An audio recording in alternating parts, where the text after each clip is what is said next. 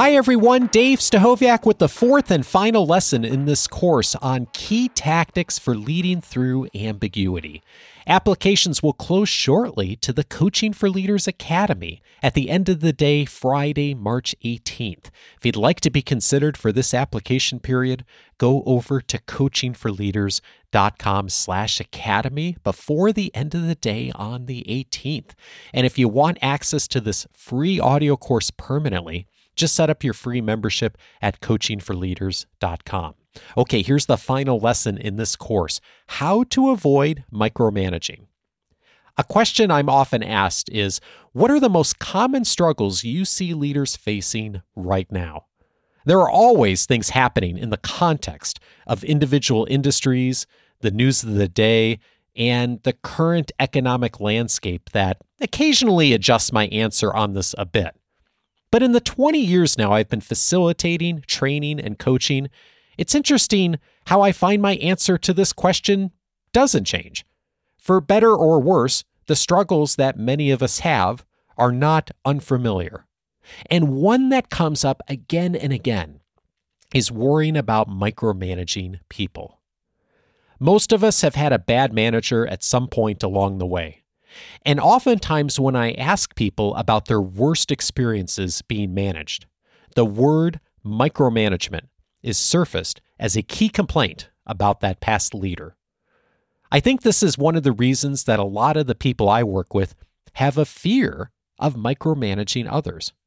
I mean, you don't listen to a podcast called Coaching for Leaders and not have care about being a good leader.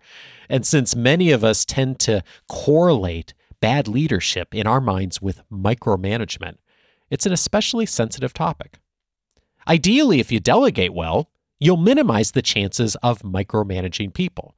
That's why you've heard a bunch of episodes on the podcast over the years on delegation. There's a lot to it. But in this lesson, let's just focus on the key antidote to micromanagement that's expectations.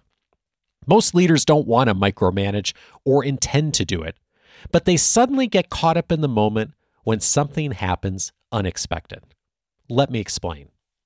Let's say you've delegated something to an employee, and being a manager who wants to do well by them, you give them the right resources, support, and time to do the work.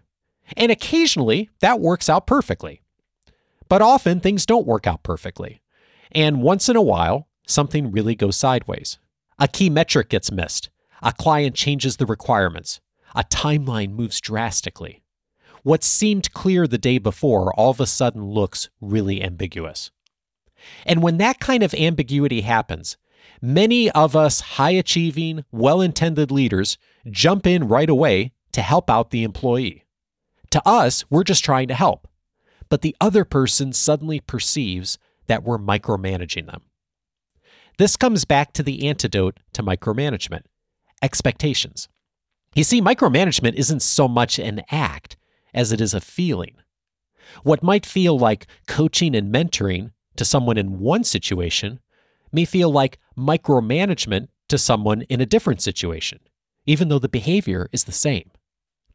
The key is to get agreement up front about what accountability and dialogue will look like when you delegate something to someone else. What that means is that part of the delegation process is to establish up front, before the work even starts, the cadence and framework for check ins and conversation about the work ongoing. That way, you establish an agreement with the other person in advance about how you'll engage as a manager to support them. By establishing with them up front what this will look like, you're essentially creating expectations and, if I may, permission on how to dialogue with them about this. This doesn't eliminate the feelings of micromanagement, but I've seen very few situations go down that path when an explicit conversation happens up front about how check ins will happen.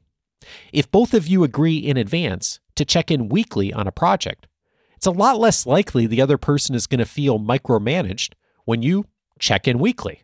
Rather, you're just doing what you both already agreed that you would do. This often begs the question well, that's fine, but how often should I be checking in with someone? And what happens when that cadence ends up being wrong?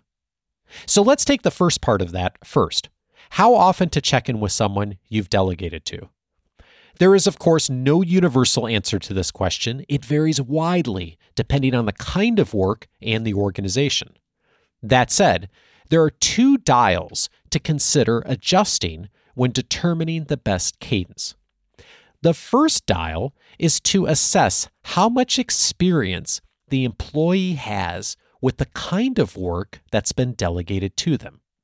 If they've had little to no experience with this kind of work before, or no track record of success with it, that's when I, as a manager, am going to turn up the dial on check ins pretty substantially.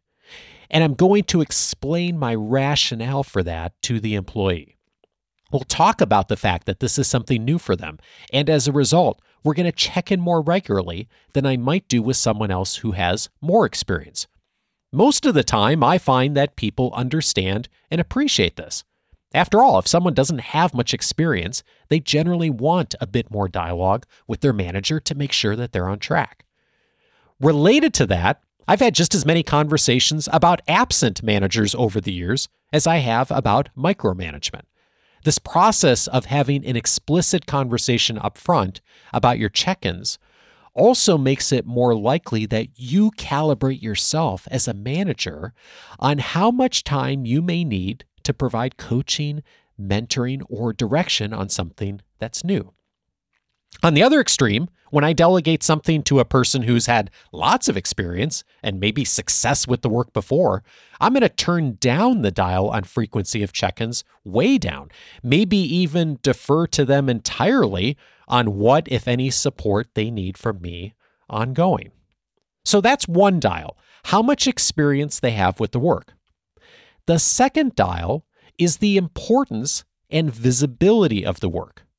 If the project I'm delegating is critical for a top customer, I'm going to check in more regularly with them than in contrast if it's a lower visibility, perhaps just an internal project. I also try to be really explicit about this in my language when delegating. So, for example, I'll set the expectation for less frequent check ins with someone who doesn't have much experience on a lower visibility project than I would with someone without experience on a high visibility project. And of course, these dials need to be considered together.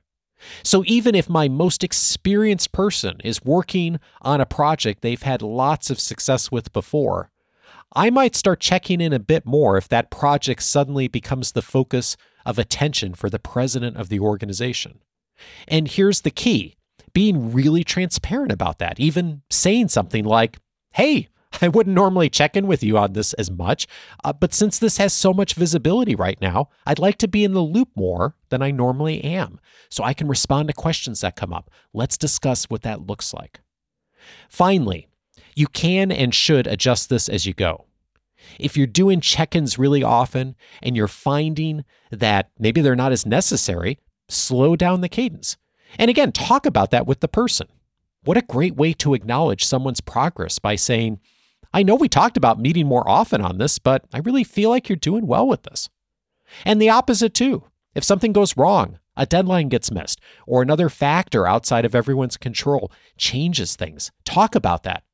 Discuss how you can help them get back on track and perhaps what more frequent check ins and support would look like from you.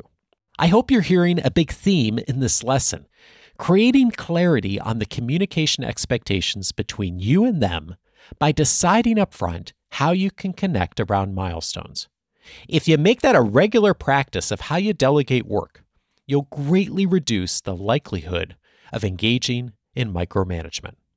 I hope this course has been useful to you on a few actions you might consider when leading through ambiguity. Ship captains are hired not so much for sunny days, but to help a vessel navigate safely in a storm. Leadership is like that for almost all of us.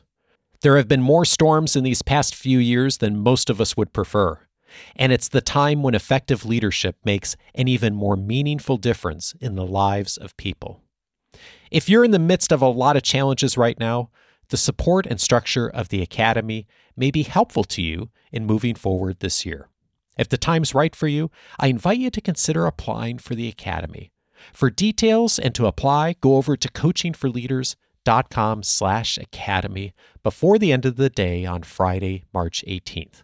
And whether the academy is right or not, I hope you'll take at least one action from this course to use in your work this week.